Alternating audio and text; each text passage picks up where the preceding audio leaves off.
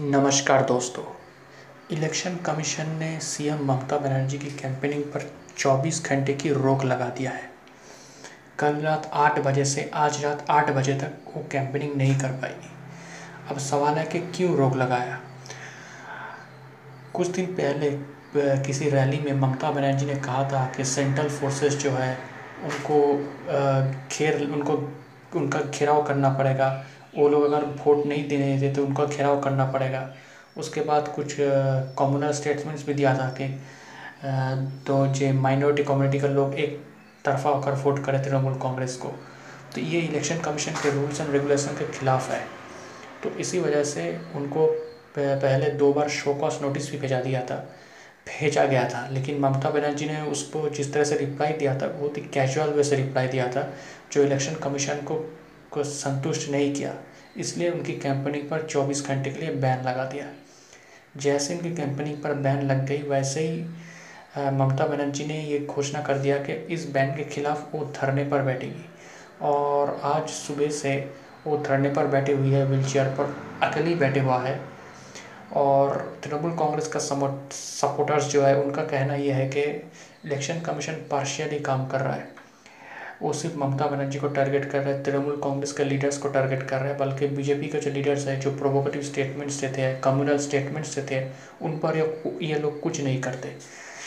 लेकिन इसी बीच एक बड़ी खबर आ गया इलेक्शन कमीशन ने बीजेपी का जो बंगाल बीजेपी का सीनियर लीडर है राहुल सिन्हा उनका कैंपेनिंग पर 48 आवर्स की रोक लगा दिया। उन्होंने भी कुछ प्रोवोकेटिव स्टेटमेंट्स दिया था।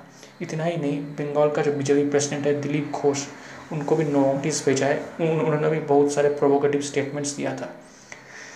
तो इलेक्शन कमीशन देखिए, अपना काम करता रहता है। पॉलिटिकल पार्टीज़ उनको टारगेट करती है शायद किसी वजह से हो लेकिन इलेक्शन कमीशन मुझे लगता है पार्शियली काम करता है। अब जो पार्टी का सपोर्टर्स इलेक्शन कमीशन को अच्छा नहीं लगता, वो बोलेगा इलेक्शन कमीशन पार्शियल है। अब ममता बनर्जी और धरने पर बैठी है, वो ये दिखाना चाहता है अपने सपोर्टर्स को, अपना सपोर्ट बेस को, बंगाल में कि मैं ही लड़ रहा हूँ इलेक्शन इस पूरे सिस्टम के खिलाफ, ये बीजेपी का सिस्टम है, ये बीजेपी का कमीशन है तो मैं अकेला इनके खिलाफ फाइट कर रहा हूँ। इससे क्या होता है कभी कभी उनका जो सपोर्ट बेस है, वो थोड़ा पैशनेट हो जाते हैं और बहुत ज़्यादा तरीके से मोबिलाइज हो जाते हैं। अभी बंगाल में चार फेसेस का चुनाव बाकी है। कुछ भी हो सकता है। और ये बहुत ही टफ इलेक्शन हो रहा है। कांटे की टक्कर हो रहा है चुनाव में। तो देखते हैं क्या इस ममता बनर्जी का इस स्टेप से क्या उनका कोई वोट फॉर्च्यून पर कोई फ़र्क पड़ता है या नहीं? लेकिन ये सच है कि जब भी कोई पॉपुलर लीडर्स होते हैं, वो किसी ना किसी को टारगेट करते ताकि उनका सपोर्ट बेस मोबिलाइज हो जाए। और ममता बनर्जी का जो सॉफ्ट टारगेट है, वो है इलेक्शन कमीशन अब देखना पड़ेगा आगे आगे क्या होता है बंगाल पॉलिटिक्स में, क्योंकि अभी भी जैसे मैंने आपको बोला फोर फेजेस का इलेक्शन बाकी है और देखते हैं क्या क्या नई इंटरेस्टिंग इवेंट्स होती है इस बार। दोस्तों, आपको मेरा ये एनालिसिस कैसा लगा? क्या आप मेरे इस एनालिसिस से सहमत है या नहीं?